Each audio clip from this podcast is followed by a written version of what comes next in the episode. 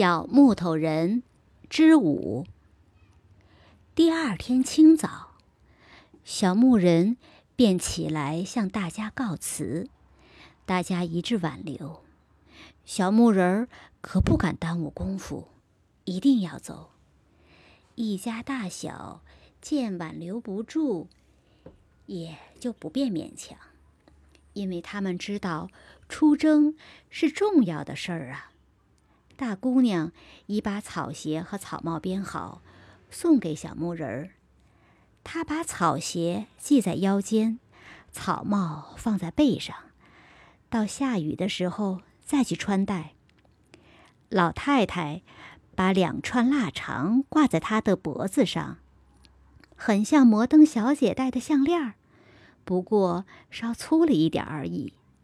小媳妇给她煮了五个鸡蛋。外加两个皮蛋，两个咸鸭蛋。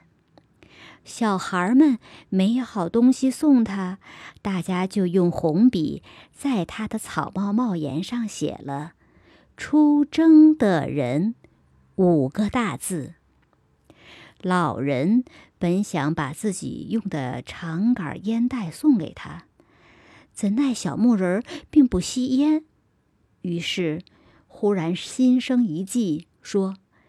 小木人儿啊，我替你写封家信吧，好叫你妈妈放心。小木人儿很愿意这么做，就托老人替他写，并且拿出两个鸡蛋，也请老人给他贴上邮票，寄给妈妈和哥哥。老人问他家住哪里，他记得很清楚，木县。木头村，呃，第一号。老人写完信，小木人儿用木头嘴在纸边上印了几个吻，嗯，交给老人，替他交到邮局，而后向大家一一敬礼，告辞。大家都恋恋不舍，送到门外。小孩子们和小狗一直送到二里多地，才洒泪而别。小牧人一路走去，甚是顺利，因为他的草帽上有“出征”的字样，所以到处受欢迎，饮水、宿住全无半点困难，而且有几处小学校请他演讲。他虽然没有什么了不起的口才，但是理直气壮，也颇能动人。有些小学生因为给他拍掌，竟将手掌拍破；有些小学生很想跟他一同到前方去，可是被先生们拦住了。走了一个星期。他还没有走到前线，小木人心中想：“中国是多么伟大呀！感情地图上短短的一条线，就得走许多日子呀。”在这几天里，他看见几处城市都有被炸过的痕迹，于是就更恨日本鬼子，非去报仇不可。走到第十天头上，正是晌午。他来到一座大城，还没进城，他就看见许多人从城内往外跑。小木人一猜就猜对了，准是有空袭。虽然猜到了，他可是丝毫不怕。他一直奔了城墙去，站在墙根儿。他抬头往上看，城墙从远处看是很直的，凑近了一看，那一层层的大砖呐，原来也有微微的斜度，像梯子似的，不过是很难爬的梯子罢了。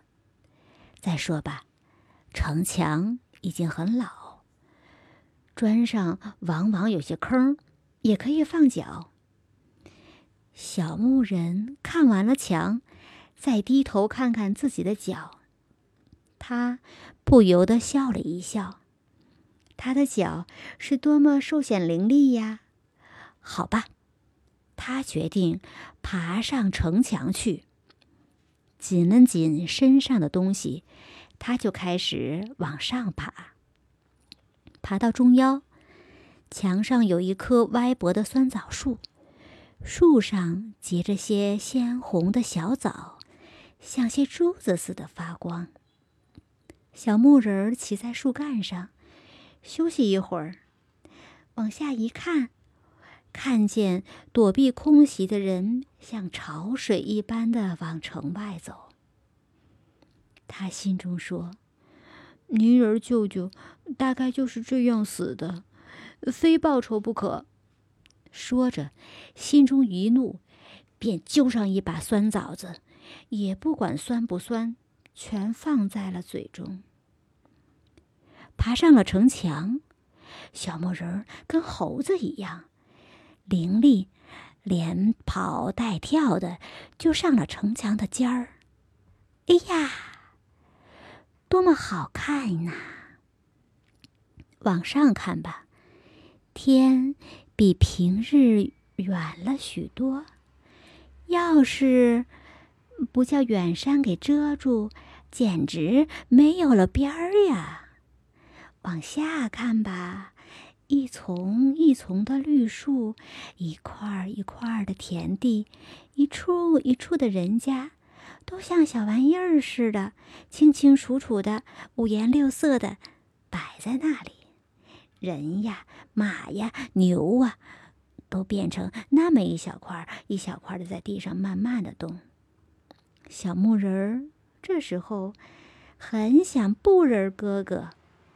假若小布人哥哥现在也在这里，该多么高兴呀！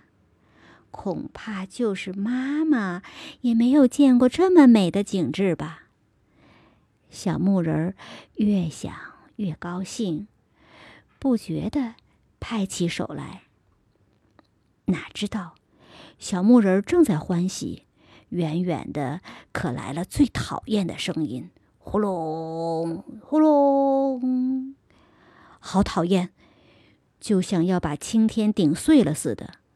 小木人立在城楼尖上，往远处望，西北角上发现了几只黑小鸟。他指着小鸟骂道：“可恶的东西，是你们把舅舅炸碎，还又来炸别人吗？我今天不能饶了你们！”